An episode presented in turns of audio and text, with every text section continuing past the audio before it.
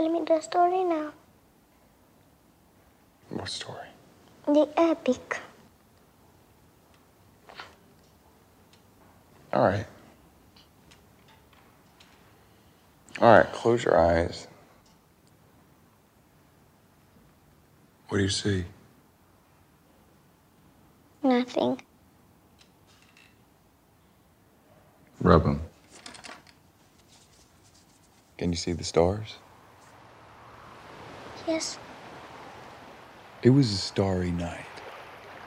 Four men waited impatiently on a small island, surrounded by a calm sea. But that calmness was deceptive. Hey, everybody, welcome back to Uncanny Cinema. We are hot off the heels of our Halloween episodes, our five Halloween episodes, and then we did two episodes, political episodes, leading up to the election. So we are recording this on October 30th. So those two episodes have not aired yet, and the election hasn't happened yet, but it will have happened by the time this airs. So we'll all find out what happens then. Um, but yeah, so this will air. You should probably be listening to this, I think, the uh, second week of November. And we are going to be now back on track, having done the Halloween ones, having done a couple special political ones. And now we're just going to go straight through and try to do uh, one a week uh, if we can maintain that pace. And today we will be looking at 2006's The Fall and it is by the director's name is Tarsem Singh, and it is a kind of lesser known film. I mean, I, I'd never heard of it. The director himself, I was aware of one of his movies, and he has done a couple things I'm aware of, but he's not particularly famous, I would say, as far as directors go. None of the people on our panel have actually watched this film before. So this was, we were all coming to this cold, which is the first time that that has happened which is cool. Um, so we're all totally going into this new, and probably makes sense to introduce our uh, panel here. Well, actually, before I do that, I should mention we did have theme music up at the top for this episode for the first time ever, and uh, I love it. That is theme music from Aubrey Hattendorf, a friend of mine who uh, is, was a music major, and she did some great eerie, mystical creepy sounding music to play into our uncanny cinema branding. Uh, you know, if you've seen the logo and you've seen the image on our Facebook and that kind of stuff, do this sort of like going to a movie theater that uh, you know is, is, on the fringes kind of vibe. So she really got uh, some solid music for us there, and she doesn't have a uh, website or anything currently, but she did want me to mention she's worked on an album called "There Is No One" by GRVDY and she worked on some of the songs. She did singing on them. She wrote lyrics and the melody, and she helped produce it and come up with the overall sound. So, thanks to Aubrey, and we now have music going forward. All right, so let's uh, open up the panel here. We've got Eric. Oh, well, I will say this is um, our panel is the complete returning panel from Strings, which is pretty fitting because Strings was an epic fantasy film, and this movie is epic. Certainly has elements of fantasy, does things a little bit differently, but they're they're very similar wavelength kind of movies. And so we've got uh, the same panel for that. All right. So first off, we have Eric. Hello. We have Jess returning. Hello. And we have Jack returning, and she was the one who recommended this based on a friend's recommendation, I believe. That is correct. Greetings. Cool. All right, so 2006 is The Fall. This is, as I said, by Tarsem Singh. He is a director. Did anyone catch what nationality he is? Indian. Indian? Okay. India, I thought based on the name that he was, but I wasn't positive. Uh, he has done a handful of movies. Immortals. He did Mirror Mirror, which was oh. a, one of the several Snow White movies that came oh. out in about a span of three years. I think it was the one that wasn't uh, the one with Kristen Stewart, like the less popular. yeah, it had Julia Roberts. Yeah, yeah. Had Julia Roberts, and I don't know who played Snow White, but she looked familiar. Mm. Um, and then he did that movie Selfless, which I never saw. Self slash That is- less. Oh no. And he did the only movie of his that I have seen prior to this is The Cell, which was Yeah. from 2000. I saw it years ago and wasn't a fan, but I remember liking the visuals. And so after seeing this movie, I definitely want to go back and rewatch it and give it another shot. But The Cell was probably his most famous movie. I remember that that when it came out, it, it kind of got some buzz, and then the snow, the Mirror Mirror one was at least aiming to be kind of like a blockbustery thing. I think. Mm. And then his other things of note is he directed a number of music videos for people like Lou Reed, Lady Gaga, and REM, including the "Losing My Religion" music video, which is uh, pretty great and has some nice, fantastical imagery in it. So this movie is it was presented by David Fincher and Spike Jonze when it comes up on screen. They had nothing to do with it other than putting their names on it, which I think was done in an effort to try to get it more exposure. I think they came across it in like festivals and stuff. Tarantino's done that on occasion to try to heighten the profile of certain filmmakers that he enjoys. And the film is based on a Bulgarian movie called Yo Ho Ho. And the basic crux of this, before I open the floor, is you have uh, a stuntman played by Lee Pace. Lee Pace, who is perhaps most famously known as playing the worst Marvel uh, villain in the MCU. Uh, but he's he's been in another number of other movies as well. But that's just He's as also you, you never badly in The Hobbit. To say how much you hate Ronan. Jesus. I mean, I don't think we all agree that he's the worst I villain. don't think he's the Yeah. worst. Say it as if it's Agreed. like- I'm not saying that he's right. I'm but- not saying he's the worst. Like it's his fault.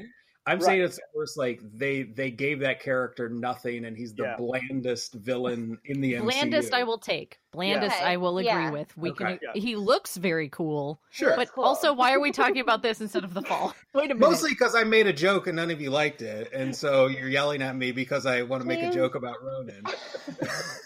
No, But- Lee Pace is pushing daisies. That's Thank that's you. Okay. Yes. Okay. I've never seen that. I've never seen that. I I did see either. that What? he was um he was in the Hobbit movies, um, Mhm. which I, I didn't remember because I saw those movies once and they're a big long blur. He was like a Legolas's dad. Oh, Really? okay. Okay. Oh, Yes. man. Oof. So anyway, so Lee Pace is the lead. There's not really anyone else in it who is a name, and he plays a stuntman in 1915 Los Angeles who suffers a bad fall following a stunt, and he ends up in a hospital. And there is a young, like five year old Romanian girl who has also suffered a fall, and she uh, broke her arm from picking oranges with her family. And the two of them form a relationship as the movie goes on, where he's telling a story and she's coming to visit him. So that's kind of the crux of what's going on. And then we can delve into more of the plot as we go. So that's the basic setup for the fall. And I open the floor. What do we think? I loved it. yeah, I did too. I thought it was pretty great. Yeah. Um, I I went in, yeah, very cold. I don't think I had any idea what the plot was. Last night, I went to my girlfriend. I was like, I have to watch this movie for this podcast, and she was like, yeah, I don't want to really. And I was like, yeah, but we'll, you know, we'll just watch it, whatever. And then like, she's like, I'm gonna hate it. I'm like, yeah, you might. We'll see. And then 15 minutes in, she's like, I think this is gonna be a good movie. And then by the end, that was a really good movie. um, I, I, and again, yeah, I did not really know Lee Pace apart from Ronan, and when I look back at his uh, other things, it's like I've seen those movies. I don't, I don't remember him from The Hobbit or things like that. But this is a movie to see. Like this guy is a good actor, and that's like one you should watch. I thought he was great. I thought the little girl was great. Mm. She's she- unbelievable. She's so like, cute. adorable, and like just felt like a little kid, and their chemistry was great.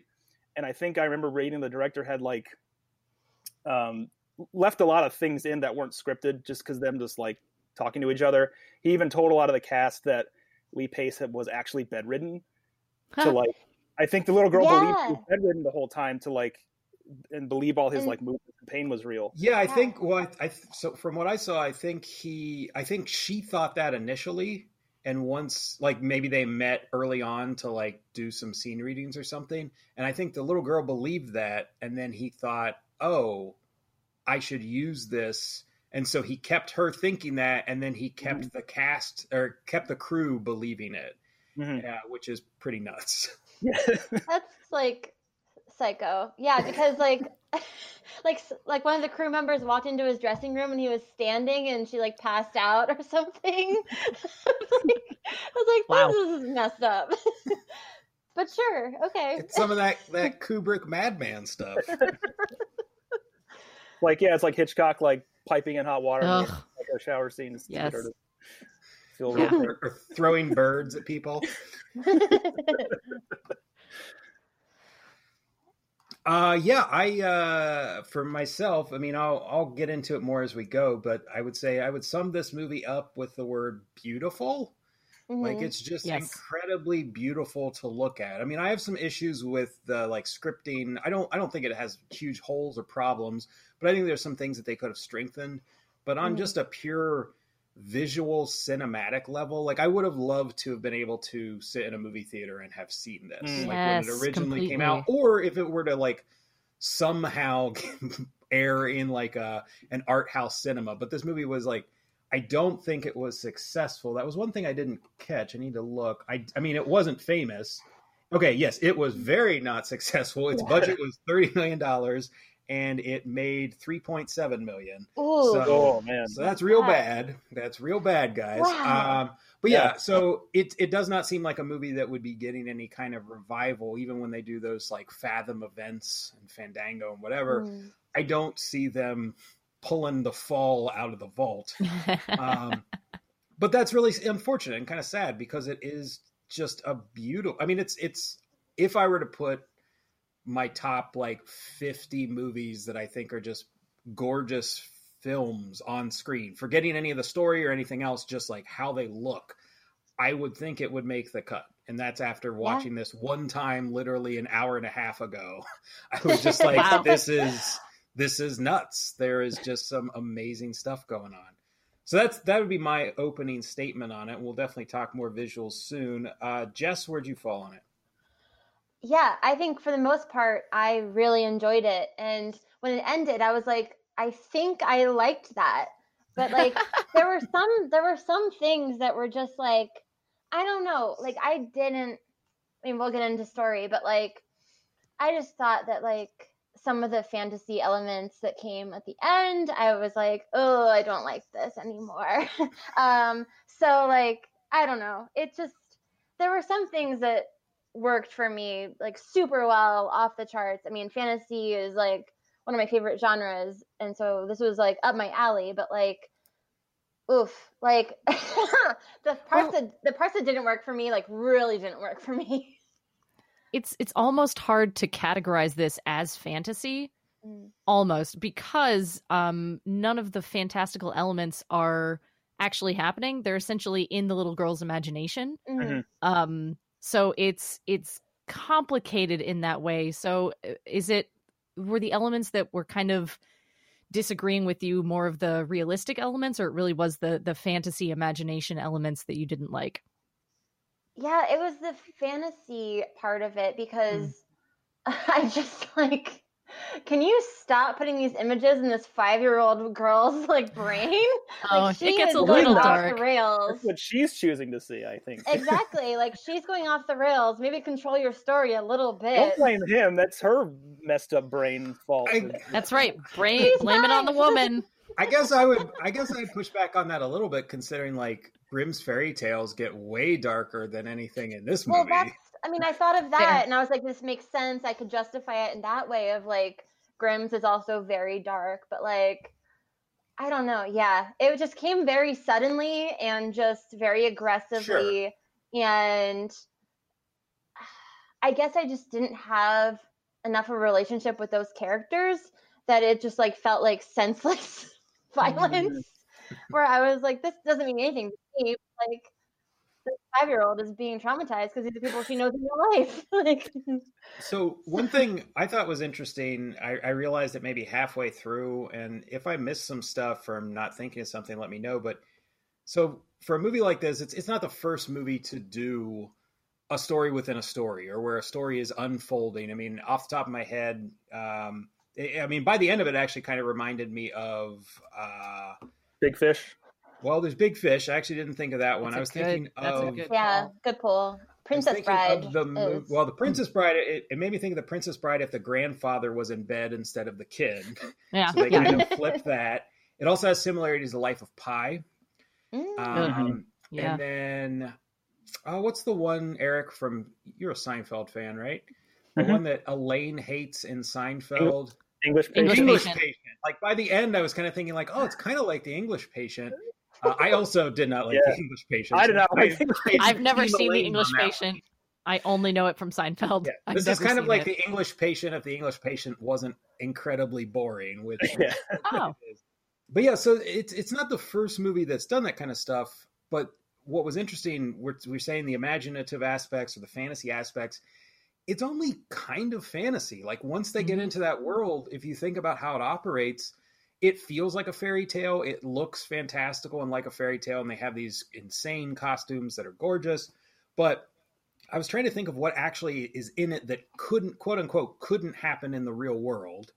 And you have the mystic guy does some kind of magical aspects that he gets like tattooed on himself kind of magically at one point and he also defeats all these guards but you don't really see how or what happened Mhm. but it's presented as though it was some kind of some kind of fan- fantasy way um, but i was trying to think of what this might be closer to and a word popped in my head and i looked it up to make sure it was correct picaresque um, so that's relating to an episodic style of fiction dealing with the adventures of a rough and dishonest but appealing hero. And so it's sort of like the idea of you know uh, like this this brash rogue, and you're following him on adventures. And Don Quixote has been cited as Mm. like connected to that as an example. And I think this character, who the character within the fantasy or imaginative elements, is presented as a bandit and he also has kind of like a Zorro vibe to him and, Mhm. and other heroes like that. So it almost falls more into that where it's like it's an actiony adventure thing, like a swashbuckling kind of thing, instead of being a straight up we're in a fantasy world because there are no there are no creatures, there's no heart like there's the mystic guy who it's very light. Um, but I don't think there's any other fantastical elements, Jack. Uh, I think there's an actual story reason for that. Um, and I think it's that Lee Pace's character, Roy, I think, uh, Yeah. was telling the story, but he was actually telling a slightly different story than the girl was imagining. Like, due to Mhm. their Mhm. different um, upbringings, And essentially. language, language barrier too. yeah. Totally. There's a definite language barrier. Like, uh, for example, he would say Indian and she started imagining things from India. And then he Mhm. would say things like squaw, like this Indian was, was the most beautiful squaw. And she's imagining just a beautiful Indian woman because she doesn't understand that he means Native American Yeah. and that he's using those languages. So there's a lot of he's telling a more uh, cowboy bandit esque story, but Mhm. she's imagining stuff more from her uh, understanding. Her types of stories are much more fairy tale esque. And I thought that was fascinating. I thought that was really Yeah. interesting. A very Mm. cool I think- mix. Yeah, when when he Yeah, he- when he said squaw at different points, and then they showed, um, you know, the lady, and that that there was the connection. They were showing an Indian, like a like an Eastern Indian character in Mm-hmm. the fantasy world. I, I started to wonder, well, wait, was that actually an Indian word, and Americans just transposed it over to Yeah, to you know American English and started calling Native American women squaw or something like that? Yeah. yeah, no, that that makes way more sense that he is Mhm. presenting it. It's something I wasn't picking up on. He's probably presenting it as more of like an American West fable, and she is not Indian herself. She's Romanian, but she does mention early on she had like an Indian friend that she she knew from her past, and she had little objects in a box in remembrance of him. So I think yeah, that makes sense. Eric, do you have something? Yeah, well, yeah, I think because he was drawing the story from the film he was working on. Correct. in. So that's it was like, looked like it was a cowboys and Indians, bandits kind of thing. Because for a while, when he when it kind of showed the difference, and I kind of realized what she. At first, I just thought it was him. And I was like, "Oh, it's 1915. He's just kind of an ignorant, well-meaning racist, I guess." He's saying Indian for, but then she's seeing some. But, but then I was like, "Oh no, that's her. She just doesn't know the difference, and her only understanding of Indian is like a person from India." Mhm. Mm. it's like Yeah, the opening, the absolutely stunning opening intro. Uh, it's all black and white and all um, slow motion. Mhm. Uh, it's kind of setting up. You have no idea what's happening really, but it's kind of setting up uh, Lee Pace's character's story a bit. Uh, but that's all. Uh, it looks like it's on a film set. Looks like it is a cowboy film set, and so that's really where he's drawing from.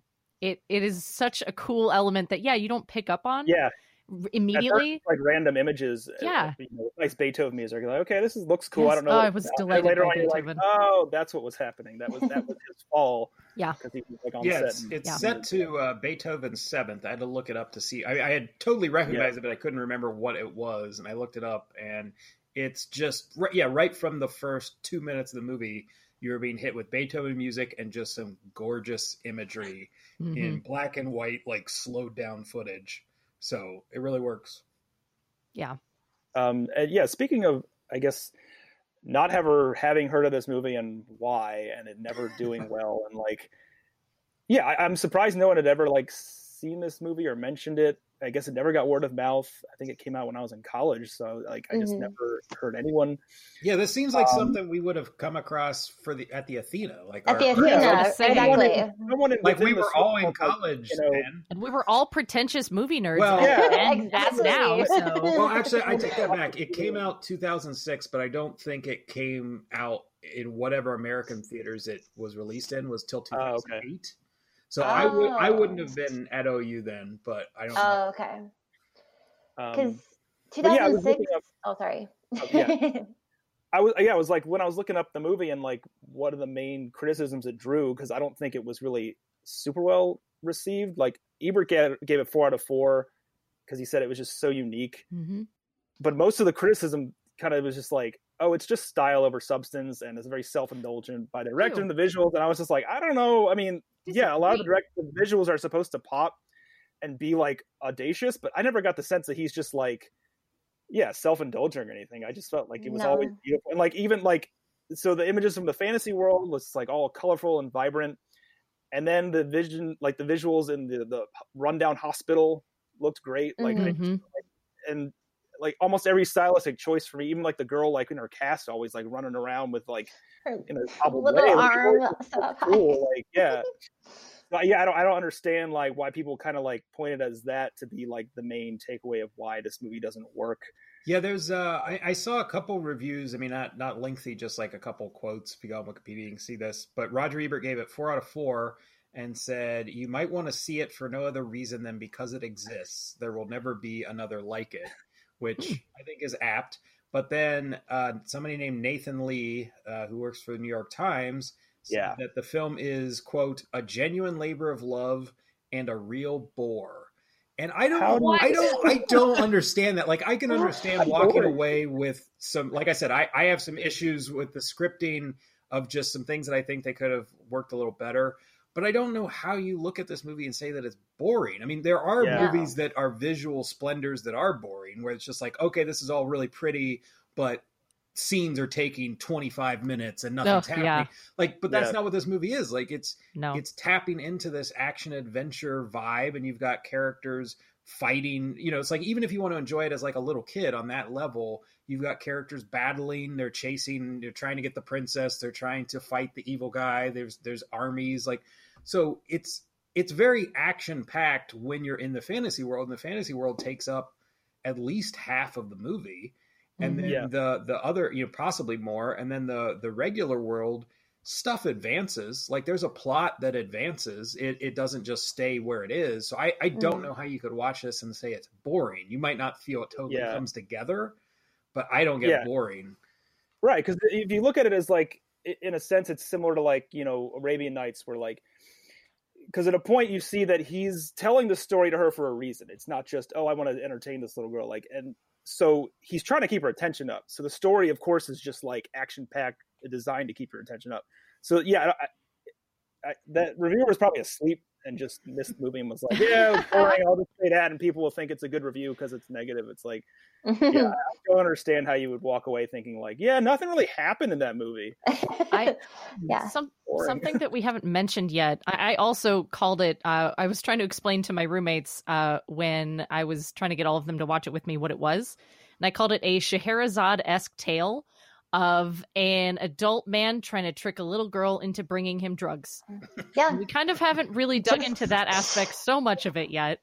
Just a Um, casual assisted suicide with a five year old. It's fine. It's totally fine. Yeah, it's Beautiful. great. well, first, like when that twist came, I was like, "Oh, this is this is pretty interesting," because it's Mhm. at first it's like, "Oh, this is a sweet little like frame narrative for the the epic story." But then when you see that it's going the direction, he starts like, "Hey, I need you to do something for me. Can you go to the the dispensary and get me these pills?" And it's like, "Oh, like where is this Uh-oh. going?" Yeah. It's like you know you're in love with the little girl at this point. Like she's so cute. She's she's so on cute. you don't want him to like hurt her and you get the sense that like if she doesn't do what he says he might like get darker so Mhm. Might get angry. He might have an angry streak. because when she when she first goes in and like does it for him and she brings back and she comes back and she's like telling him something and then you, you, it switches to his face and he's kind of like haggard like a, a drug addict and he's like yeah did you get what i sent you for like like getting to the point and i'm like uh-oh this is gonna get you know Mhm. and then like at first she like brings the wrong amount of pills and you see that his reason isn't because he's hooked he wants to like kill himself Kill himself. He's yeah. like, he doesn't, really, he doesn't really take it out on her. So you're like, okay, I don't know if I could handle it if the movie went in that direction where he just Agreed. starts like, this little girl.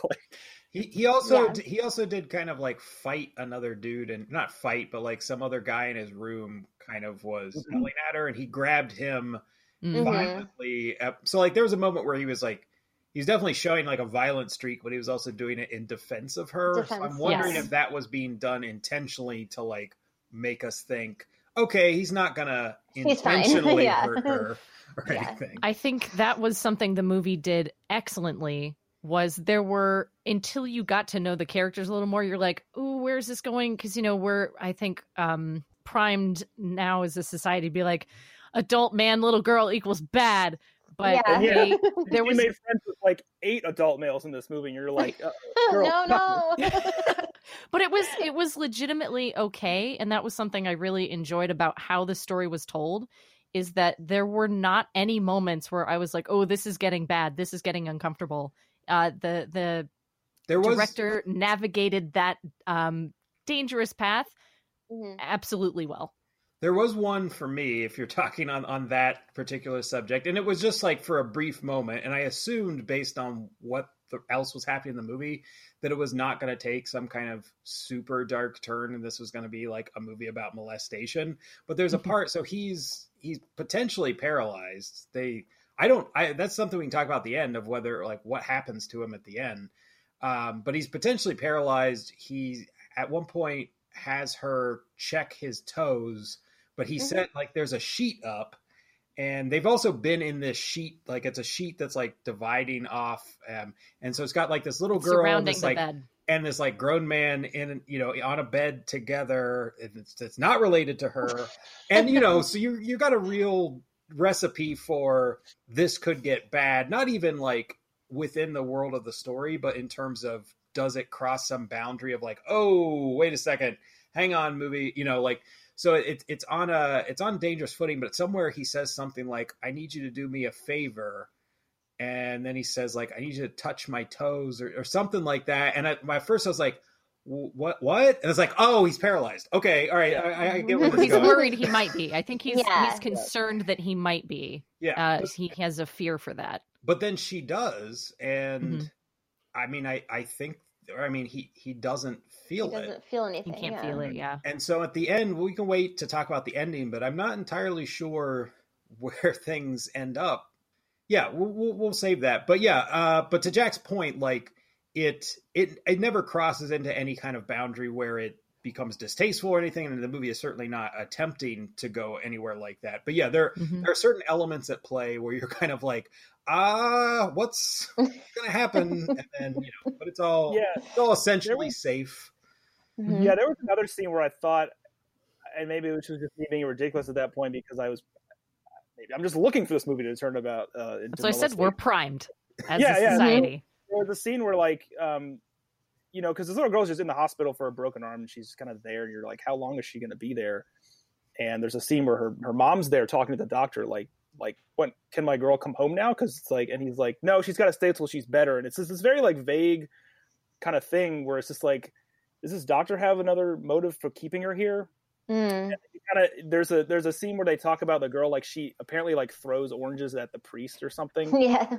Like Yeah. they talk about her like acting out because she just kind of like seems to roam the hospital freely Yeah. and it's just like you get the sense of like is she acting out for a reason and there's something untoward going on and then she's being kept there like too long and stuff but i mean yeah they didn't go down that path but i guess like every scene i'm looking for that twist to be like oh here it is Oh. and it never it never came, which I appreciated. I appreciate Yeah. because I feel like that's an an easy Mhm. way to go. I I, I hesitate to say that because I don't yes. want to I don't want to trivialize it, but I think um Mm. it's one of those things that can be used uh in a way that is just like, well, I want to I want it to be dramatic, so I'm just going to throw this in here. Um but this movie doesn't even doesn't go there, doesn't there's no hint towards anything improprietary like that, No. Mhm. Yeah. which is nice. it's the same as I mean, the director also took influence from Wizard of Oz, and you know that Dorothy was friends with all these adult male farmhands and Mhm. the local wizard and just yeah the she fortune has, teller. like, she has like a dorothy Ka- gale haircut i think like Yeah, she has like the braids. Yeah. Didn't even Yeah. think of that. Um, yeah i think she's supposed to be and Yeah. so that's why all those guys appear in her version of the story. no yeah yeah And Yes. so yeah, it's kind of like the ties to that of like, no, it's all just very innocent. They're all solid dudes and Yeah. just that's a good thing. Let's refreshing, really. Sometimes Yeah. that's the case. Sometimes men just don't want to molest little girls, and that's Can you imagine? Yeah. Most of the time, no, but yeah, sometimes it's pretty cool. Uh, something I want to bring up that I really liked about this movie was how subtle it is. Um, there's so much of the plot you kind of have to pick up on. They they do a lot of showing and not telling when it comes to story elements, um, or things about characters' backstories happen in conversations off screen while the main character, the little girl, is like entertaining herself by looking through windows or playing with toys or something like something's happening in the other room and you have to listen carefully to pick up on oh okay so that's why that person is here. Oh that's why um this guy's angry and um for example his uh this is actually something I, I was a little iffy on. The the version I watched did not have subtitles, which is a little tricky with her accent and a little tricky with, you know, just trying to hear things that are happening in the other room. But at one point, Roy's girlfriend, actress girlfriend, I think, shows up and she just stays outside and cries in the car and doesn't come in to see him. Yeah. And I'm not entirely certain why. I, I'm not I, I don't know, but it's it's very clear that uh there is a relationship there and I think I know what what's going on with that, but I also Great. that's one of my biggest problems with the movie. So my interpret so uh, it, the crux of it is that he he suffered this fall uh, from a stunt, and Mhm. at one point he has like another stuntman come in, and you hear snippets of a conversation, and the other guy is acting like or it, it's either the stuntman or there's another person from the studio, but they're implying that he did this to kind of like win over or win back some woman. And that he or that he potentially was trying to commit suicide. It's kind of left up in the air. And then later in the so suicide is introduced early on. And then later in the movie it becomes clear that he absolutely is trying to commit suicide at that point with uh he's as we alluded to he's trying to get the girl to get him morphine from out of like a big pill dispensary place anyway, uh, so with the actress showing up, I was confused by that for a while, and then I kind of pieced it together from some stuff. So what I believe is going on is he was dating that actress, and the leading man who's in the film that he's in stole her away, or however you want to categorize it. She ended up leaving uh, Roy, right? She ended up Mhm. leaving him to go with this guy and so he's heartbroken which then i don't know if that made him do the jump and the fall, or if that was independent of it. The movie's fairly vague on that, but he definitely wants to kill himself because of both her and the potential that he is paralyzed. Because if he's paralyzed, he has no more career, basically, as, Mhm. as a stuntman.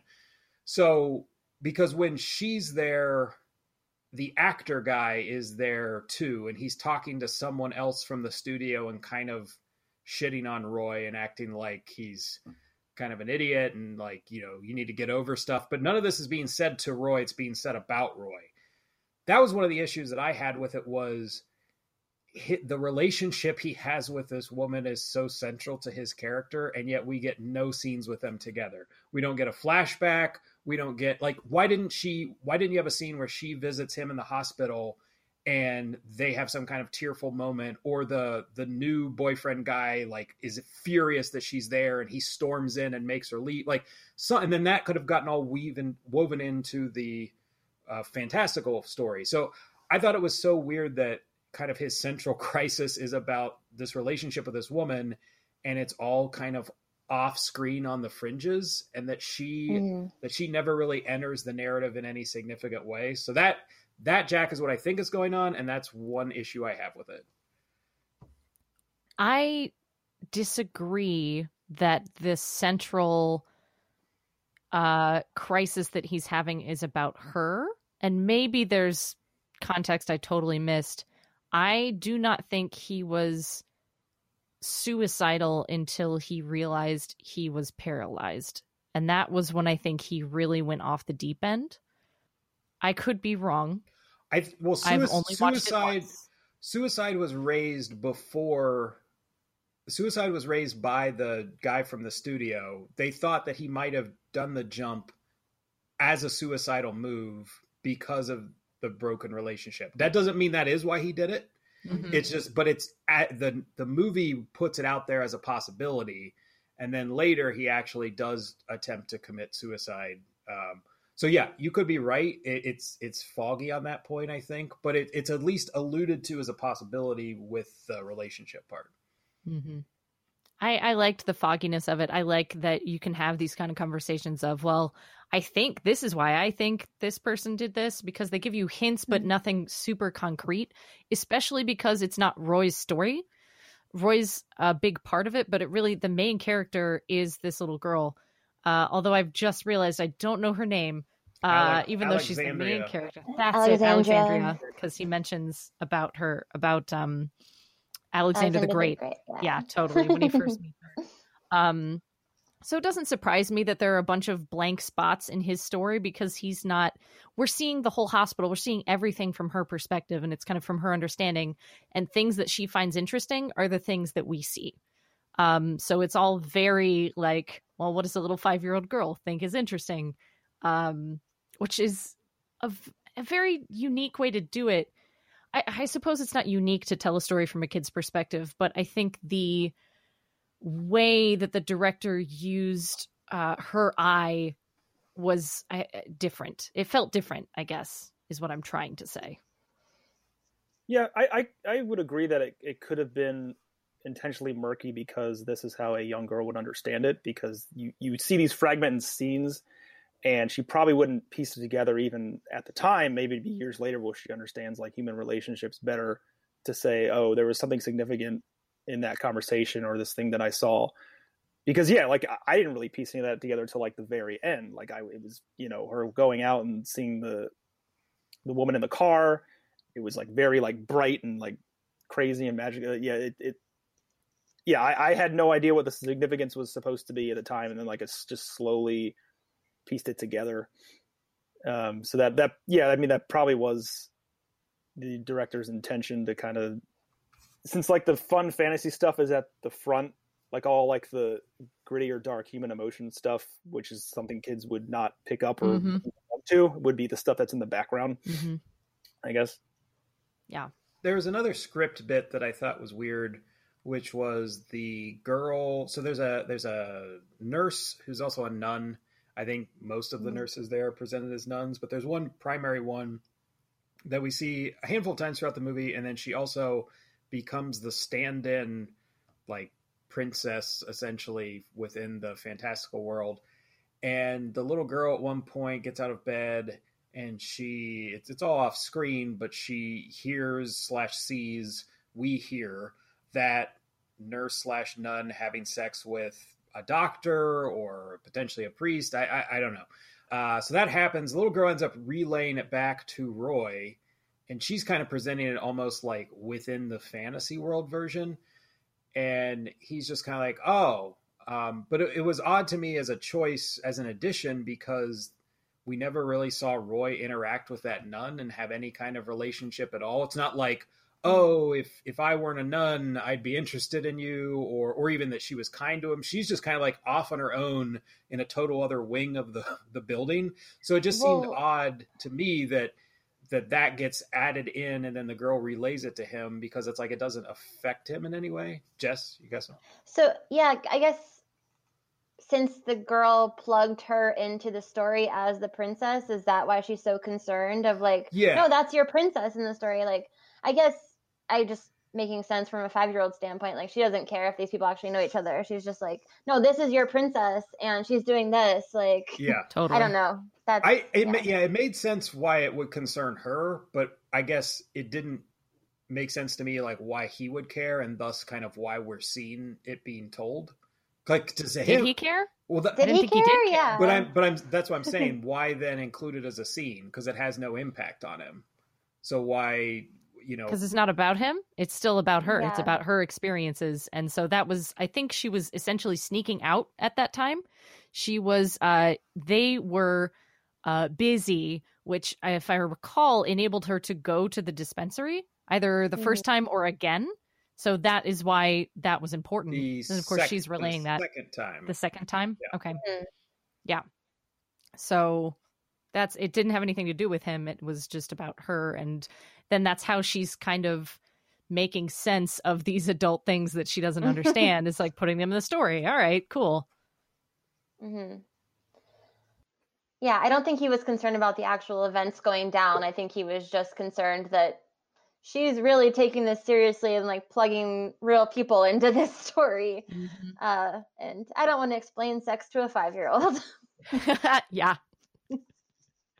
no one does Unless that's how he gets the morphine, then he's like, well, then I'll do it, whatever. the morphine 3. we really want to know? You got to give me a bottle of morphine. I'll tell you. All Oh, another thing I I loved about this movie was the transitions, the way they would uh, visually transition from uh, either one scene to the next, or more often from one from the real world into the fantasy world. It was incredible. Um, I remember one really striking one was they did a close up on a person's face and then that melted into the desert landscape and like there were i think um dead trees or rocks that formed the eyes formed the face and it was and then the camera started to move and you know those those things then you could really see what those things were but it, it's stunning stunning transitions absolutely beautiful very creative uh and i feel like i had to take a lot of work to put together because also I think a lot of the special effects were practical. I did Mhm. Not think pretty see. all of them. That's All of I it. Yeah. I don't think I saw. Apparently, he did that because um, yeah apparently they, they filmed in like 20 different countries so it took forever Mhm. to film it and i think he said he he wanted to keep everything looking real and not use computers so that the it wouldn't it would age well and Yeah. it's like i think Good call It on his does. part. It does, yeah. pictures, like this definitely looks great even the scene where like it was like the blue city and all the houses were just Oh blue my Yeah. gosh! Oh my he Yeah. gave the people actual paint to paint their houses That's blue. how we did that. Yeah, I, Yeah. yeah. I saw that, and that because when I was watching it, I, I had read I read the element that he wanted to avoid CGI and that he wanted to rely on practical effects and he wanted to rely on real places. He did. They didn't build sets either, which is even crazy. I did not know that. Like everywhere they filmed was a place that already existed. So a lot of it's Where's just like these, these sweeping vistas and things that are just gorgeous and they filmed it beautifully but yeah a- anytime when they're on you know in these palaces and stuff they're all real locations and then i think the hospital they filmed out of was some you know real functional hospital but yeah, there were a couple moments that I thought, well, wait, that part might be CGI, which is fine if, if they had to do Mhm. it. But I did think that the blue, they, they go to one point, you see a city and you're overlooking it from like a hilltop and you see all these buildings and a good number of them have portions painted blue and they refer to it as, as the blue city. And it said that they were, okay, Singh's focus on striking visuals combined with his commitment against using special effects when shooting scenes of the Blue City in Jodhpur, as he provided locals with blue paint to refresh the paint on their houses. So that was legit, and I thought that that, even though it was 2006, I thought like, oh, that's 2006 CGI. You could have done that. You could have gotten away with that, but that was lit legit. The only part that I think might have been uh, CGI'd is there's a character who gets shot in the back with a bunch of arrows, and he falls Ah. backwards, and he like The fall looks the yeah. fall looked a little like blocky and like they Yeah. like they had to like put something together but m- the majority of it was all clearly real and you know with a guy with some kind of fake arrows on him and then and then he's laying there but yeah there was like a moment when he fell which where i was like ah, i think that's cgi but Yeah. virtually everything else is being done in camera on real locations with some of the most gorgeous cinematography you have ever seen in your life Mhm. Yes. Mhm. completely. Uh, yeah, yeah, because I remember early on in the story that he sets the five characters up in the fantasy. They're on this tiny little island where they've been stranded by the villain, and they have like a big aerial shot of it. And I'm thinking like, like is that a real island they use? I mean, there probably are islands that small. Oh. It was like the size of a city block. The island? But I I like, think the island yeah. is real. Uh, because yeah, that's what. I, uh, 'cause- now that I read that, I was like, it must have been real. so yeah. if you look, if you there's a list of locations, and one of them was like Bikini era, not Bikini. I was thinking Bikini Atoll. Bikini Bottom? Yes. Bikini Bottom.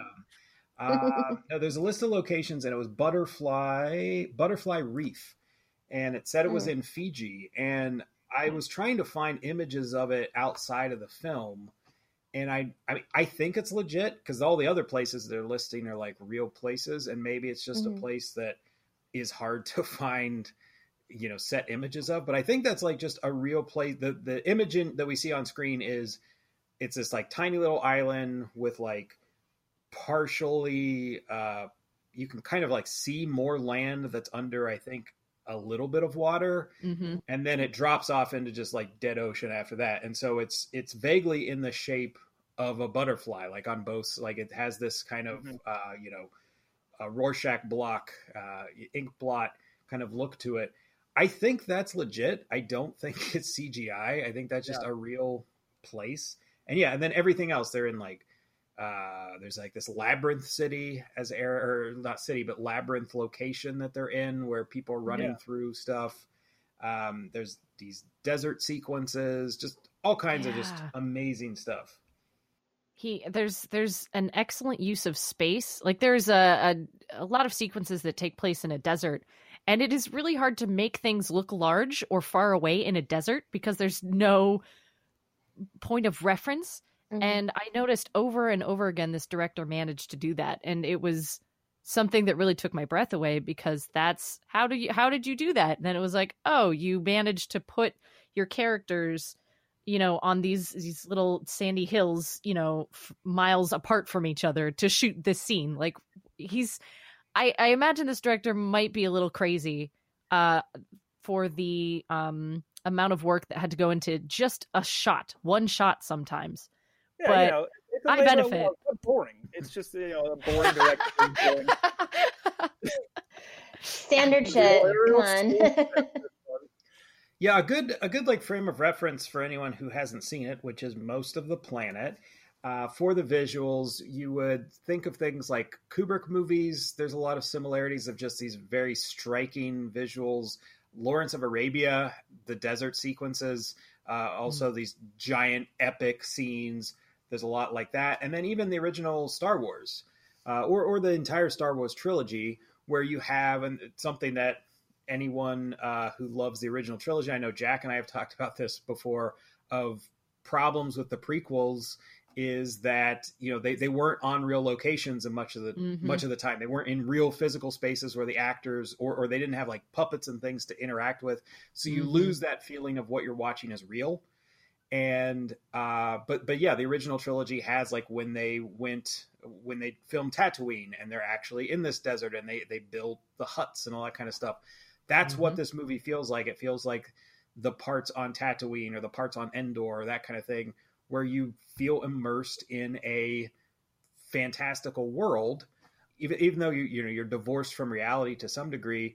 But yeah there's no cgi to break you out of it. There's nothing that makes you think like oh this is you know this is something else.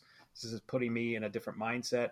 So yeah it's it's incredibly impressive. Uh, eric you said that uh they filmed it in like 20 countries and i think it also Over said- like three years or I think yeah, like I think it said four years, and it said that years. he uh, he would like shoot scenes in different or shoot commercials in different countries. Like he would take yeah, jobs. like, he financed basically the whole thing. Yeah, so it's like it's his. That's so it is clever. truly a labor of love in the sense that he was putting this together. It didn't take four years, I don't think, in terms of the time. It was more of like he did it when he could, and like when he could get things together and get the money for it. I think was the idea. But yeah, he would finance, would finance it. He kept it like pretty low level. I read something of like you know keeping the budget down as well as he could. But then, yeah, he would take these jobs for commercials in different countries, and then, all right, while I'm here, I'm going to shoot three scenes for the fall, and then it'll be in my movie. yeah, I, yeah. It's kind of like uh, what was it John Cassavetes did essentially the same thing with history. He would act in movies in order to finance films he wanted to direct. Like he That would sounds just- right. that's- I think Vin Diesel does the same thing. Really? I mean, He keeps Yeah. working on stuff so that he does he can keep- direct? No, not so he can Oh. direct, but he, so he can make movies. What's the movie that he was in where he was uh, I mean, he he shoot, makes enough money off of the Furious Fast and Furious franchise to do whatever the hell anyone would ever want to do. So I don't think like. I think he's trying to have a music career now, from what I understand. What's Oh my god, I think Yeah, if you look at videos, he's got some random videos of him like singing karaoke. no. It's, it's not it's not ironic, so you should check those out. did, Uh, is it The Rock who just came out with a single though? Who just came out with a single? Really? Jeremy Somebody Renner? did. Didn't he have an album or something? We have to pause so we can do some googling. Hold on. Everyone's picking albums these days. This is important. Sorry. No, maybe it is Vin Diesel. No, Somebody just isn't came out with I bet he definitely has a music video or something. It's coming either way. Like he's, he, I think he's legit trying to have a, a singing career. So Vin maybe Diesel? this maybe this movie was boring because now we all just all we want to talk about is Vin Diesel and his his storied career. How did we get here? Yeah, it's a dance music song. It's called Feel Like I Do. He just Aw. released it Vinny. Uh, or like last week, I think. Vinny, your buddy Good for Vinny. Vinny D. Good for him. What's the movie he's in with the where he's he can see in the dark? Pitch Oh, Pitch Black. Pitch Black. Pitch Black. Pitch And then Black. Chronicles of Riddick was the prequel. Yes, Chronic. he wants to keep doing Chronicles of Riddick, so he keeps Uh, doing He's- movies so that he can buy the rights to that those. and can keep making those movies. I mean, We got I there. mean, you do Pitch you. Black wasn't bad. um, okay. Yeah, I think I think he actually did get the second one. With Chron- what, are there three Chronicles of Riddick's movies? Uh, I don't know. there's, I think there's there's, Pitch just Black, and then they did the Yeah, which other is great.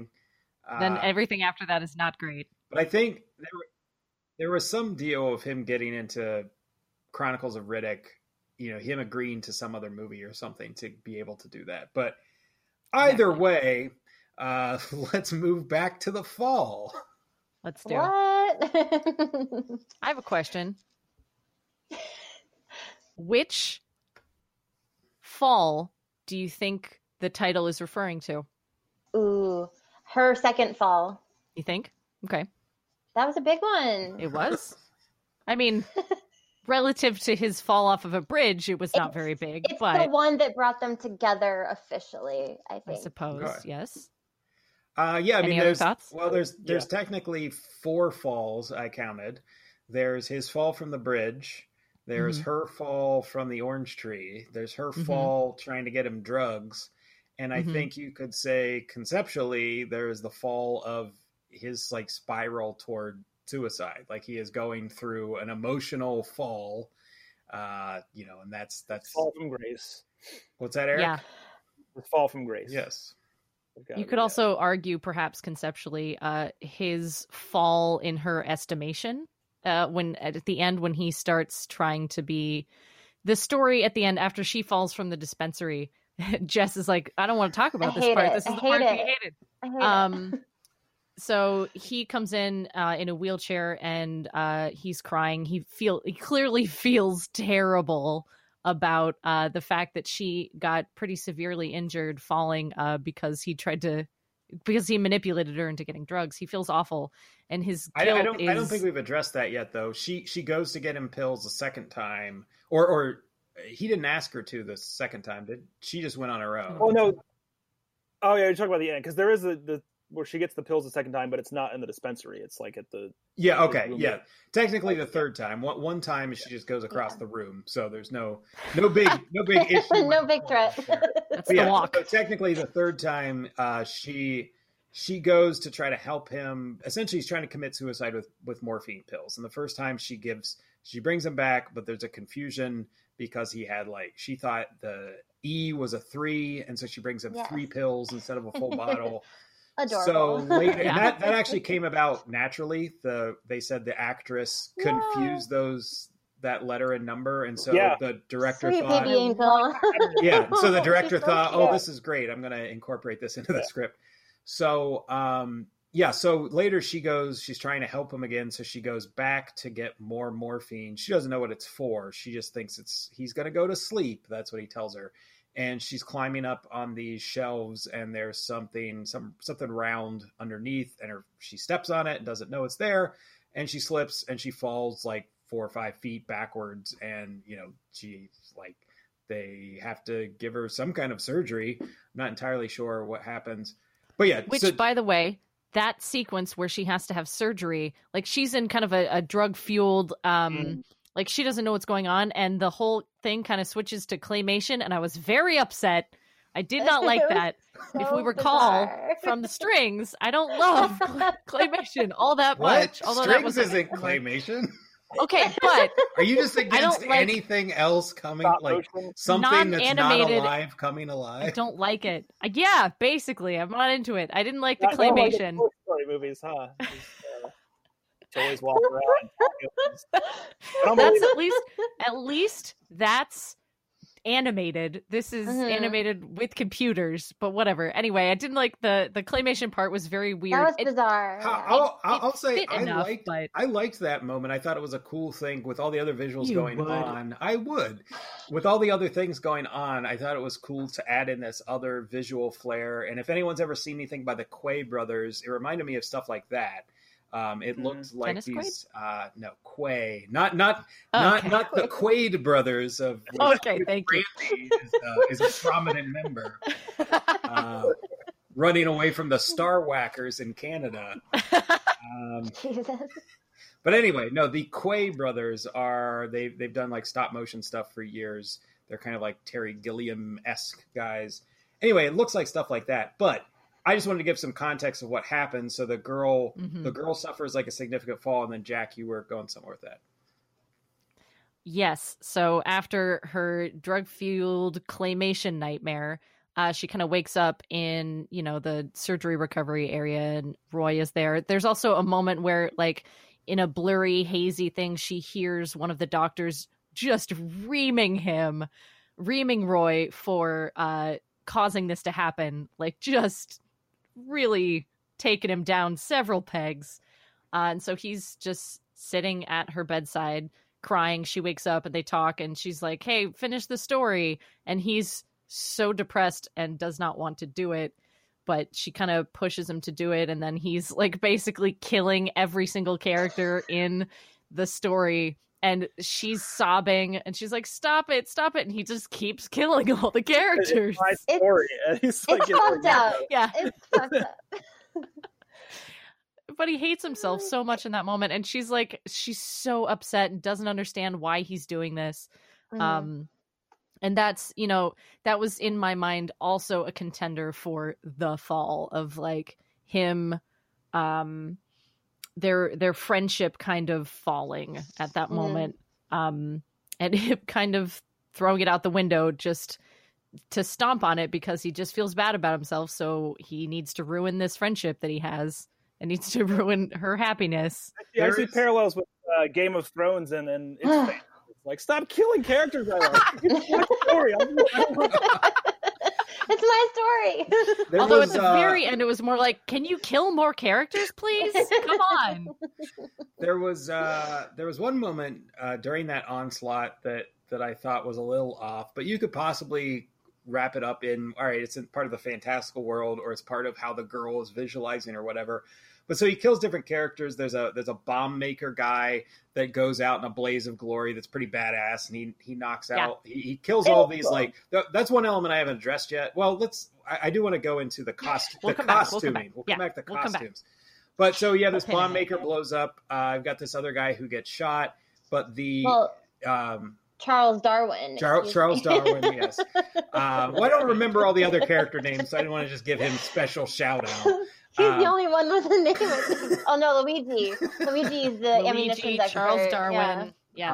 Um, that's- so the, so the there's an, Danga- there's an Dango, Indian the the Indian character. Does do you have his name, Jack? the Indian. Okay, just the Yeah, Indian. I Literally, don't he is think called the Indian. Okay. The All right. there's yeah. So basically, uh, the the bandit within the story, the story within the story, the bandit now has a daughter who is our little girl, the Alexandria girl, has kind of inserted herself into the story at one point, and so she becomes the bandit's daughter, and so she's in there, and they're trying to escape these soldiers. And they're climbing up this rope in a castle, like a big tower, and the Indian is following them on the rope. And then there's like four or five soldiers climbing up the rope uh, along, uh, you know, right beneath him. And so within the story, the Indian realizes they're going to come up and like kill us all. Although realistically, if he'd climbed, if he kept climbing, he probably could have beaten them and been okay with Thank what you. he what he does Agreed. next. With what he does next, but uh, which I didn't think of till just now. But the thing that really struck me, so he's he's on there on the rope and he's basically trying to save the bandit and his daughter, and he cuts the rope and so and they have they have a moment where they lock eyes and it's kind of like this you know he's doing it for them and he cuts the rope it's self-sacrifice and so all the soldiers will fall with him but yeah now that i think of it he easily could have made it to the top and then cut the Oh, rope man. but Or but just thing- cut the rope below that's him. exactly what I was about to say. yeah. That was when I'm watching it, like, just cut it below your hands. Yes. Just cut it below Yes. your hands. Just cut below. Just cut below. Upper But- body strength, dude. Hold yourself up with one arm for a little bit. You're Right. fine. But Lee Pace telling the story is just killing everybody. Sure, so right, Right. right, Yeah, yeah. I mean, it can be explained, you know, within the framework. oh, of he was the- never gonna live. Yeah, of movie. but yeah. but before we, uh, I, I do want to talk costumes in a bit here. But before we go into that, Jess, since you were very, um, you know, had strong feelings about the the onslaught that that unfolded, would you would you like the floor? I mean, I just I thought it was so such a big wild shift that I wasn't prepared for. And like I you know, we spend this whole movie falling in love with this little 5-year-old girl and then just absolute trauma is just it wasn't fun to watch and I was like and for what? Like I don't know these characters that she's so attached to now like I don't know why I'm watching this. Like, this is, it's just brutal. Like, I don't know. And the whole just like, uh, the, uh, what is, uh, the, the mage or in the tree. Um, Oh yeah. The, oof, oof. The googly, like the magic words. He's just like screaming his magic words because it's like, oh, that's what the old guy taught her to do. Of like, the googly is the magic word for when you're scared Mhm. and so he's just like screaming and being like beaten into a tree and birds are flying out of it. It was horrific. The birds flying it. out of his mouth was pretty sweet. I was It on did board. make sense though. He mentioned them uh, when you first meet him. He does Mm-hmm. mention that he has birds. That he saved them all in his stomach. I Mhm. think. Yeah. Uh, I, I said it makes sense. What I it, meant it makes was total sense. Right? it makes sense within the realm of the story. Yeah. Um, yeah, no, it's true. You're right. It was very suddenly a lot of, uh, a lot And- of death. And like she's already been through her big fall, Mhm. and he, I mean, if he really felt bad, like, why is he choosing to go out this way? Of like, well, I'm just going to traumatize you even further. That's my strategy. Right, Like, yeah. I'm like, Yeah. what the? What is wrong with you? so I- yeah, I couldn't. I couldn't. I didn't like that part, and I know that fairy tales are dark and everything, but I just felt like it was Dark without a purpose. unearned. Yeah. Well, to be fair, she does kind of take agency back in that moment and says, "It's my story too." yes. and it's It you know, so of course, she cool. Good for her. bring the character back to life. hmm He just says, "I- "Well, that's done, but I'll fix what I can." Well, because he he's about ready to kill himself within Mhm. the story. He's he's going to have Mhm. himself be drowned by the villain, and she's begging for uh, him to not kill because he becomes the the insert within the story. Initially, it's a different actor that they chose eh, because he Her presents dad. Her yeah, dad. He, he presents it as it's like your dad, and then she says, "No, just just do it like you."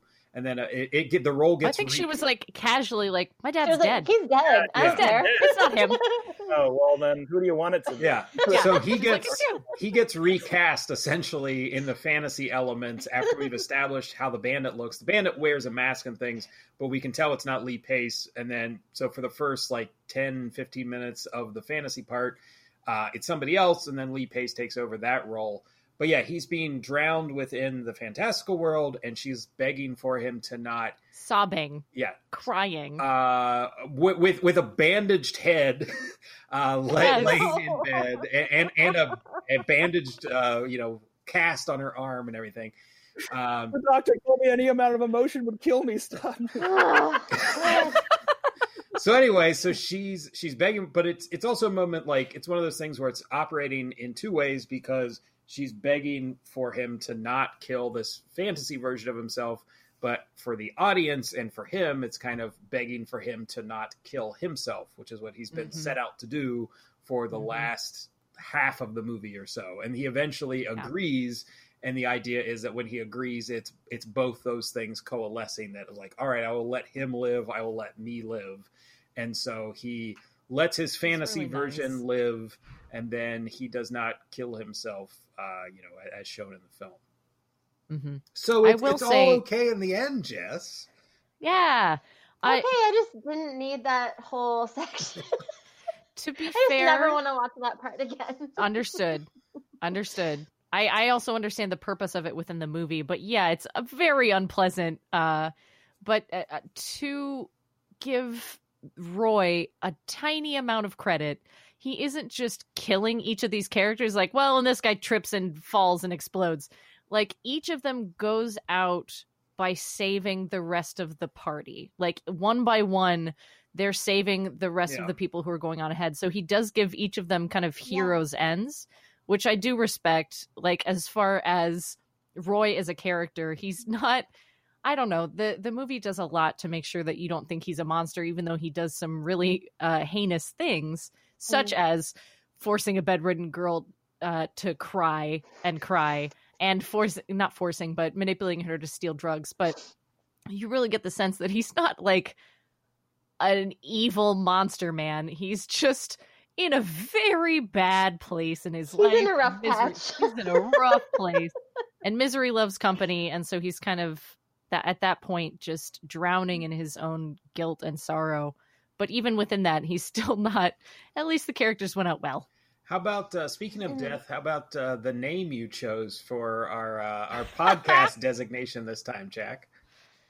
Uh, so I have named myself the nephew that was left in the desert to die, uh, and I do love Forgot this about movie. him. Yeah, everybody did, and that's uh, uncalled for. It's unfair. So, Linton, I, I I do agree with you in that I think some of the story you could argue that uh the story is weak or at least the weakest part of the film i still think it's great um but f- there were some things that could have been tied together better uh and i think this is one of the elements that felt was just dangling like okay Mhm. so at one point very long story short they rescue uh a rescue is a weird odd choice of words but we're going with it rescue uh a beautiful woman from the desert we kind of mentioned her before it becomes kind of the princess who is played by the nurse evelyn i think is her name um And so they find her in the desert, rescue her,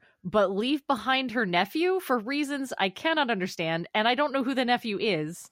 I don't see the nephew outside of the fantasy story at all. It's just like in the fantasy in the fantasy, she had a nephew and they left him in the desert to die and just and he's like sad like they show him Yeah. no don't leave me and then He's they upset. do and never mention him again ever I thought that Very moment when it first happened. in real life. What's that, Eric? what what It's a, uh, probably a kid the girl hates in real life. yeah. When This that kid was mean to me one time. when that first happened, I thought the reveal was he was odious. Like which wouldn't which That's wouldn't which thought, wouldn't have made a whole lot of sense because they, odious is the bad guy yeah, we haven't said that It's yet been presented throughout Yeah. the movie that Odious is doing all of these horrible things, including uh, he he kidnapped or or captured uh, the bandit's brother and his men, Mhm. and he butchered them and had them hanging from a ceiling like a and chandelier. it was gorgeous It was, a, it was a fantastic shot. It was it was great.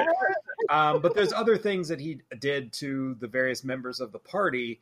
Um, but they're they're tracking down, and I don't know if I if I missed a little bit of dialogue that maybe would have made it clear that they weren't actually they didn't think this was odious, but basically there's this big caravan kind of thing, and they they wipe out some soldiers, and then the first person that comes out of this caravan is this like ten year old kid or eight year old kid or something, and I thought, well, wait, is that the twist? That actually- odious? I thought, well, maybe it's odious, and maybe it's like No. all of his like advisors are actually like killing people off or something. No, or- yeah, I definitely thought that was odious too. yeah, and so then it's not, and it's just ends up being this rando nephew to essentially the princess, and then they go off with the princess. And Jack's right; they just leave that kid out there.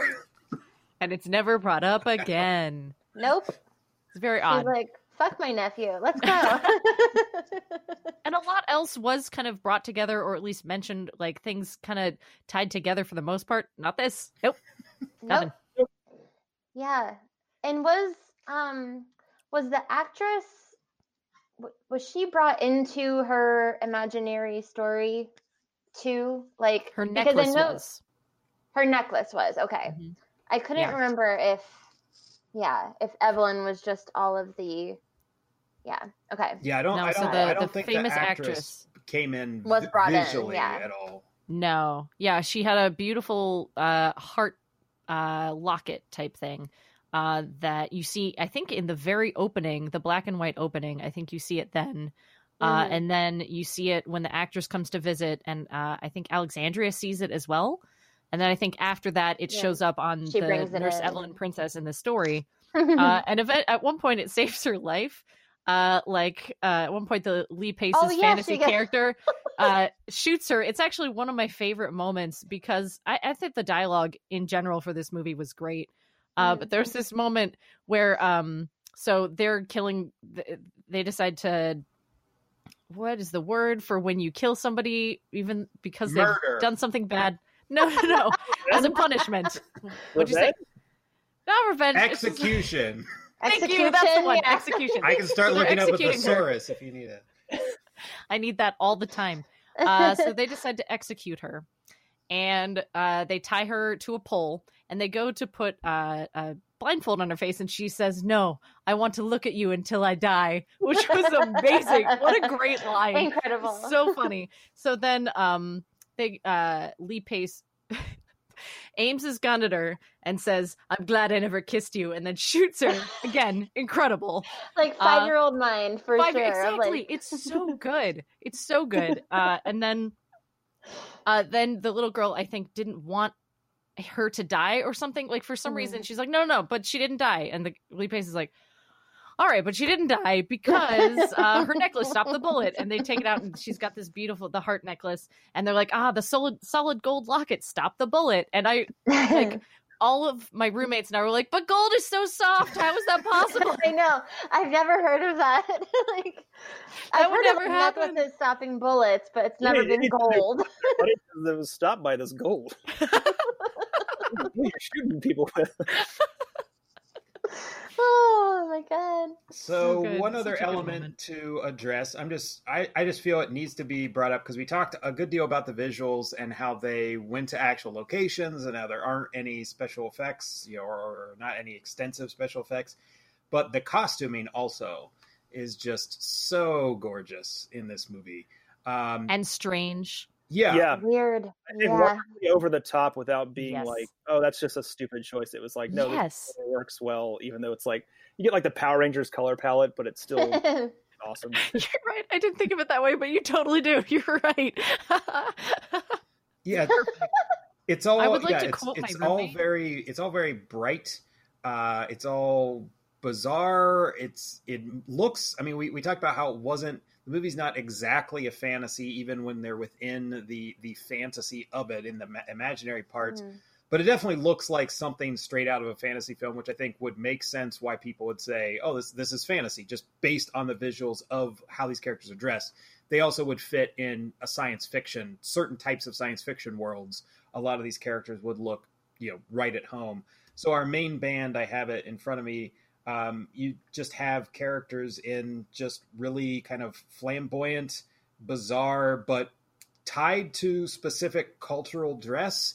And then it's certain Mhm. some of the cultural dresses kind of like are mixed and meshed with other things that like where you can kind of tell they don't quite work or they would never be something someone would actually wear but it works within this fantasy especially within the fantasy of like a five year old girl's head.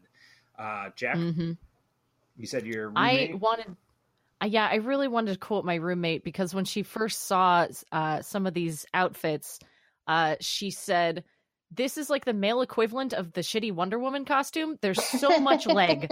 She's like, "I am a mighty warrior. I don't need armor to cover up my precious bits and bobs." I thought that was great. That was very accurate for some of the costuming. Uh, but I did appreciate like it's a fantasy film, so yeah, you can kind of get away with a lot that you couldn't if it were something more realistic, which made it fun. Like the costumes are fun. It, they're fun to look at. I assume they're fun to run around in. It sure looks like they're it. probably really hot to run around in Yeah, some of them. Yeah, Yeah. especially like the bad guy outfits. that is one in Oh, particular cool man the stormtrooper coverage. guys in this looked Yeah. Fantastic So they cool. looked really cool. They have these, Very cool. They have these soldier guys that are in like all black, um, but they have it all, almost looks sort of like knights, um, like tunic, Yes. tunics and things, but everything's black, different shades of black, and they've got swords, but they've got a big kind of Darth Vadery almost helmet. It's not the same shape. It, it fans up at the top instead of at the bottom. And they're not like totally ripping off Star Wars or anything, but it it definitely has kind of a vague like, oh, if you took Star Wars and you you put it in, you know, a fantasy world of the 1500s, like, okay, yeah, that it kind of looks like that. But I really loved their look, and I also liked that it was a really subtle thing, but they're presented as like animalistic, like they Yes, they grunt, they. Yeah. grunt and make weird, weird sounds, noises. and they never speak Yeah. any Dog noises. yeah, they never wolf they never say any English or any other language that's discernible to any of the characters. Yeah, Five year old Yeah. of like just yeah, it's just like just just they're the bad guys. Um, Yeah. so it comes through really well. Did you notice that there is actually an uh, in world, uh, a real world of the movie reason for why those soldiers look the way they do? I did. I, oh, it's the, the X-ray operator, right? Correct. Yeah, it took me a long time to figure I, that I think out. You, I think you cut out there, Eric. Go ahead. What, what was Oh well, at the beginning of the movie, she sees the uh, the old school X-ray operator going into the X-ray room. He's just like head to Oh, toe, covered in like stuff to block the radiation. Do you, so that's do you see that character She- twice? Because I saw Two him. times. Okay, I saw him the second time, and the second time I was like, "Oh, okay." I didn't catch him That's the first that's it? time. No, yeah. I You caught it him the the first first time when I saw it, like when I was Mhm. watching it, I was like, I'm not sure where when this takes place. And then when I saw that, I was okay. It's like Old really a long time ago because that is not what people operate at X-ray. Yeah, the X-ray operator Yeah. has like a similar kind of Maybe of not at your fancy hospital, Eric. he has a big helmet that he wears and he's wearing these sort of like big leather um, you know something protective over top of his regular clothes uh, while going in toward the radiation so yeah that's where the the evil soldiers come in so cool. Loved it. Loved Yeah. it. All right any other stray observations we got I need to talk about Charles Darwin some more. like, why was that the only like mean- real person that he brought into the story? I picture that as Elton John plays Dar- Charles Darwin. I, yeah, his Right. his costume, by the way, was Yeah, uh, Charles Darwin has like a little uh, like derby hat, and then he wears this giant like like, like look. feathery. I don't know. It looks like a feather boa, but as a whole coat. but as a coat. He was amazing, but I'm just like, I don't. Why is he the only like real historical figure? I think so. I think I can answer this question. Is I don't know why within the context of when he's telling the story. I think because um, the director chose to base the movie historically in that time period, and Charles Mhm. Darwin was big at the time. Got so that it. was a story that this character would have been aware of and just relate it And just, to the little girl. I need another character. who was at the time like I guess he was like a controversial figure or people knew about him. So like Mhm. in the context of what what was newsworthy at the time, I, and I think like the the slave character was also um uh, based on a real person Oh, was he? who was in Oh, I didn't know that. yeah yeah I something like yeah. um I can't remember exactly, but if if you look it up, you'll see like he he used actual historical events from that time to be part of the actual uh Okay. yeah context. That's Okay. cool. But it, yeah, it was. I I was with you, Jess. It was like they It were threw me off a describing each of the yeah. different people. It was you know, uh, Dang, Dango, the ex-slave, and the Indian, and Luigi, and Charles Darwin. okay, and he had Wallace the Superhero monkey. team hates Charles Darwin.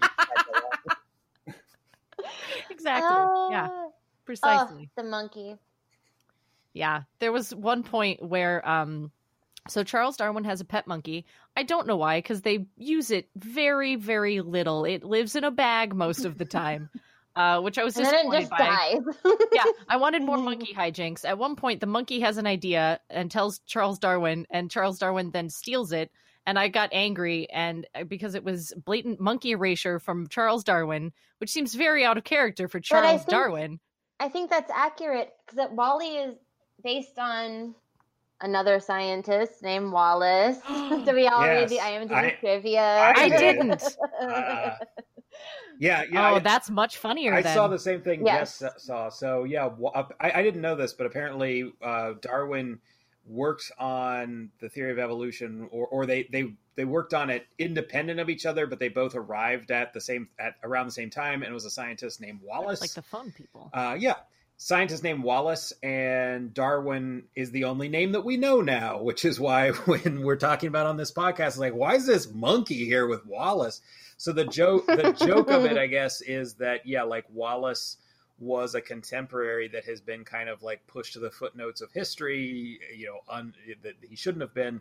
And so that that's what they're playing off of there, where he is the monkey that they actually are forming these ideas together and then darwin is just like shoving them in the bag it's like no i have the idea so it's like it's a really Okay, obscure that's joke great. a really obscure That's so joke good. Really, like no one knows that unless you read IMDb Right. trivia. or if you're like a scientist maybe exactly. Or if you're a big nerd.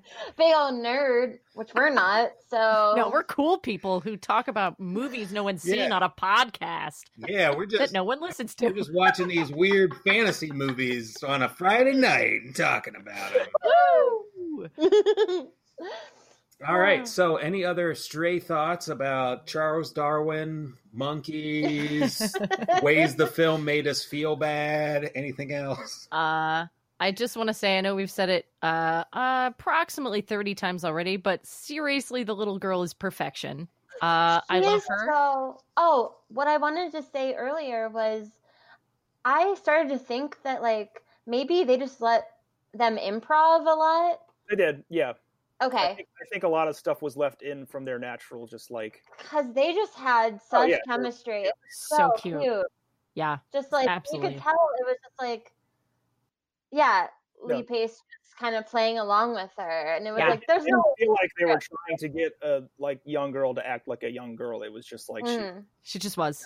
that. yeah. Yeah. she uh what i saw she was responding a lot to his real stuff so it was it was improv in that degree and then apparently they filmed the hospital scenes in chronological order. And so it said as filming progressed over the course of six weeks she grew taller and her english improved like her character would have in real life. And she also lost her two front baby teeth right before shooting began. So filming in sequence allowed for continuity of the gap between her teeth to remain consistent which kind of explains Awesome. an issue or not an issue but something i was wondering about midway through the film when she appears within the fantasy portion Yes. she like Yes. has her teeth which i wouldn't, I wouldn't, I wouldn't have picked up on it but she specifically comments on it if it within the world of like that she has her teeth and i thought did they get like a prosthetic for it it's like no the actress actually grew them in and so they're like well we'll we'll then- explain it within at this point in the movie so cute. It's even better. Ah, so Um, cute. The roommate who recommended this to me also told me that the director uh searched for 2 years before he found an actress Oh. like that was perfect for the role. and- Uh, I mean, yeah, he got it just right. She Nailed is it. indeed perfect. Yes. yeah. She's amazing. yeah i mean she's she's similar to like Did she like do anything else? uh i didn't I don't think so.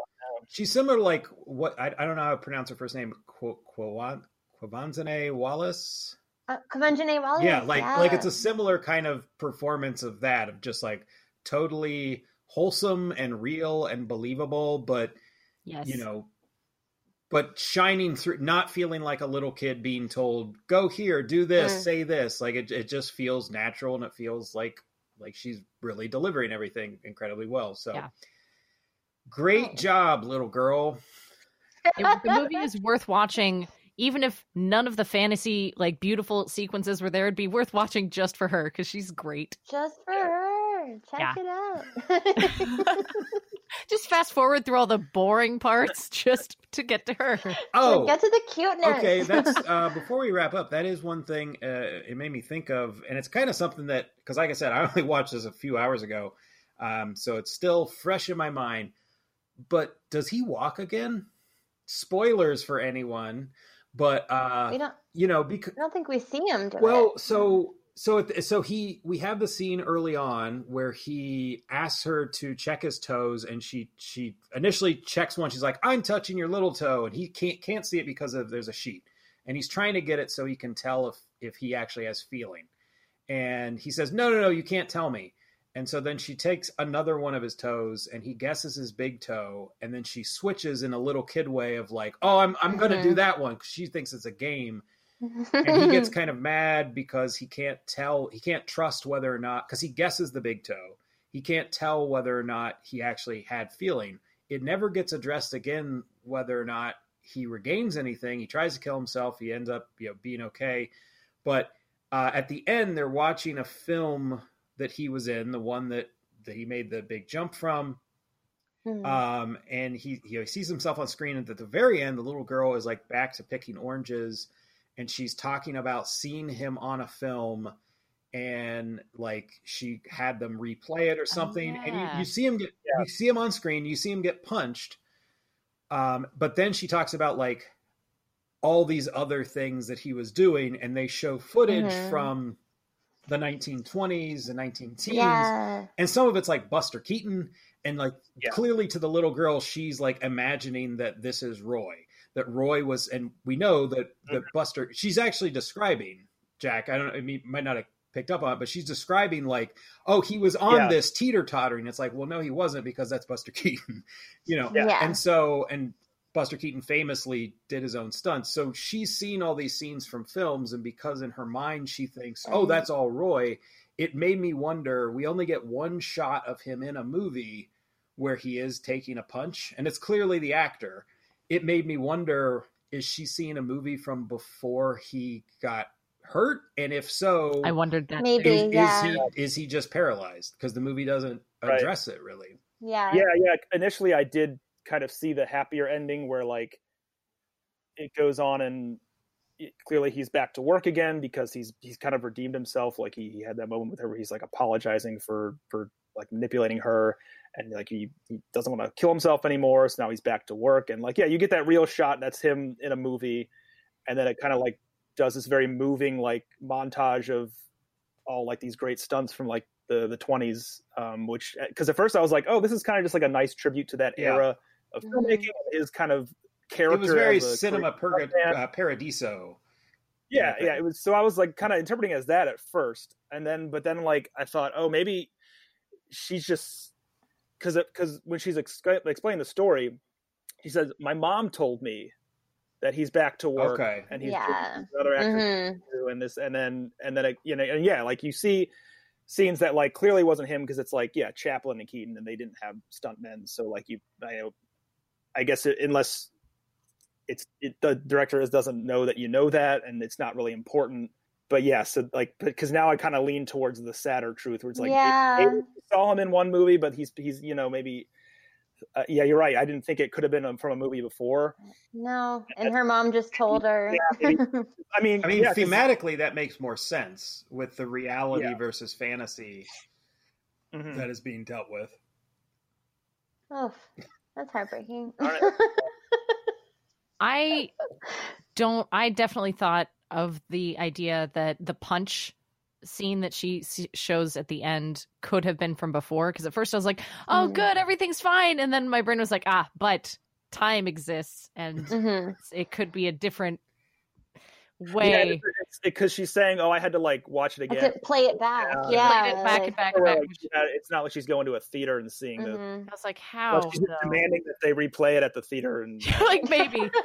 Um, She's precocious. I don't know. I, well, But I I think that definitely- stuff they did used to just play stuff on a loop, so it's possible she could have just like kept going back into a theater to see it. Yeah. But Mm. hmm Um, I I didn't really think, even though I I think that you guys have evidence for it.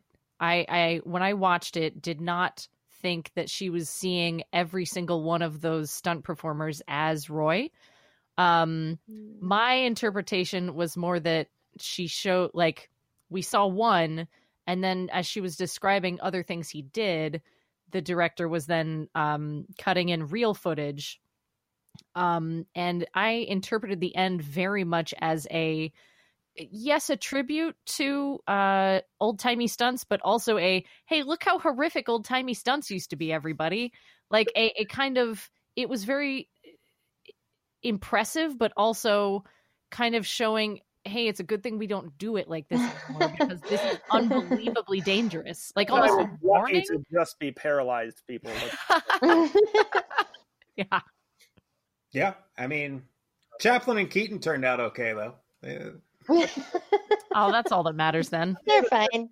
those two are fine thereby all the other people are also fine I don't know if a that bunch means of roy's fine yay we know. solved I don't know if a bunch of people died from all that stuff though. they might have. did a lot Did they? yes I don't know. yes it's very dangerous Oh, no. I know it was dangerous. I don't know how many of them like outright died, Yeah. but they were just professionals so they pulled it off you know mm-hmm yeah and maybe there That's was correct. four Buster Keatons and we just didn't know about it Like, I um, just swapped him out a whole lot. The Prestige. Oh, spoiler! Sorry. Fuck. Jack. all right. so we have now addressed the prestige, Vin Diesel's career, and any number of Star other things. Wars. Star Wars, yes. Mhm. All right, so uh wrapping up here, would you recommend The Fall? Eh, I would Just- with the caveat that it's a very boring movie and Nothing happens. no, I, I I seriously wouldn't. I think like when you look back at all of like the reviews of the time, it like on its you'd think that it's like a polarizing movie. It's like a love it or hate it kind of thing, and I do not think that at all. So I wouldn't. I Mhm. wouldn't even say like, hey, you should watch this because it's interesting and has interesting visuals. I'm just like, this is a good movie. I don't think it's like, oh, you might not like this for whatever reason. I think it's like this. Yeah, you should watch this. absolutely. I'd recommend it. I'm gonna watch it again soon. I'm Mhm. sure I'm pr- gonna purchase it. I I really. I don't really think you like it. can, like Yeah. anywhere. I tried.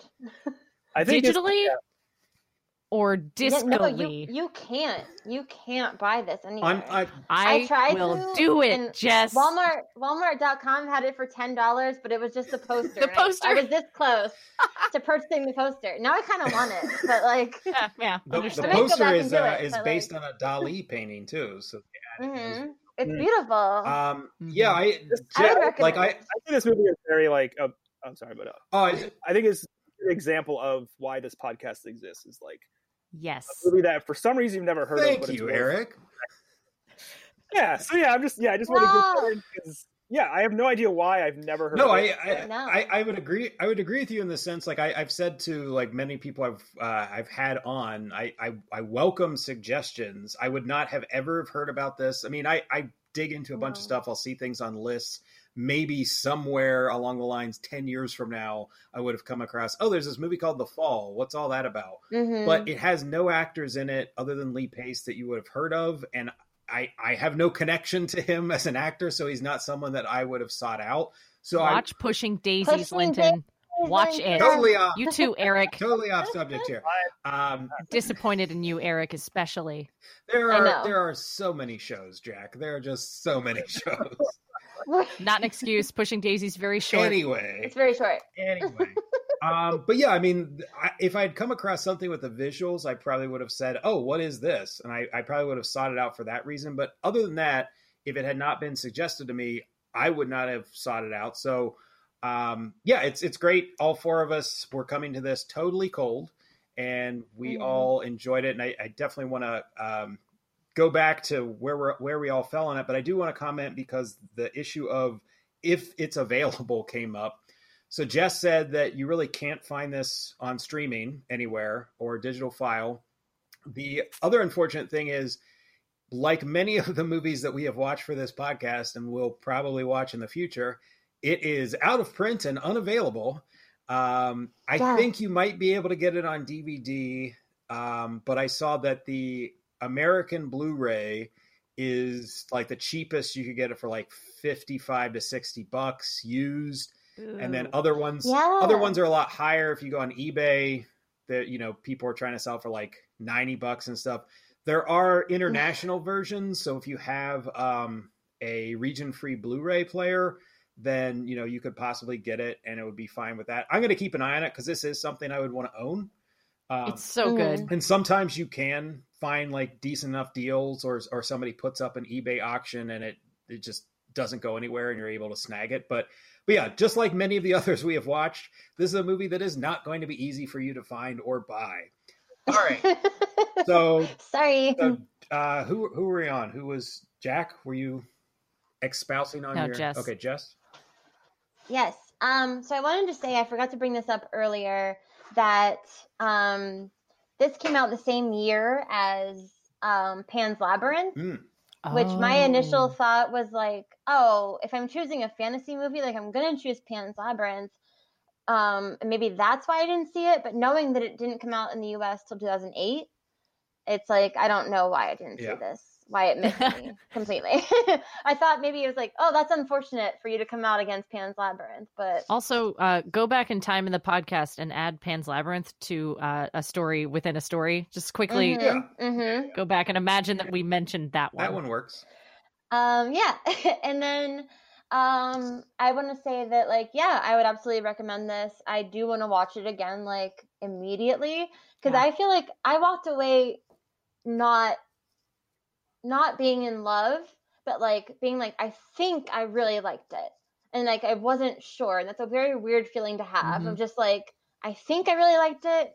There were some parts that were strange, but maybe that's good. Um, and I think just like being in this group and like just talking about it like made me appreciate it more. And Yeah. so, guys, quarantine sucks. Yay! Woo! Uh, Like, oh good yeah, watching this as a group would be so much fun. yeah. And well, we can all just like get misty eyed over that never happening, but uh eric eric Yeah. did you already go okay Yes. i'm getting mixed up anyone jack did you already go Uh, I I loved it. It was great. Cool. Um, yeah, I uh, I'm with everybody else. I think it is incredibly impressive, and I also agree that talking through some of the things, uh, it was very fresh to me. So talking through some of it made me realize certain connections that I wasn't piecing together on my initial watch, and I also didn't really have time to decompress with everything just yet. So yeah, it's uh, if if nothing else, it's an incredible movie to watch like even if you walk away and think like oh it was okay or i liked parts of it or whatever but just the sheer visuals like i said at the top of all of this it is just an incredibly beautiful movie and the fact that they did everything essentially practical and on location it's you're going to walk away with an experience that you don't get very often, and certainly not with a lot of modern movies. This is more. This is an older style of Hollywood when they had few options.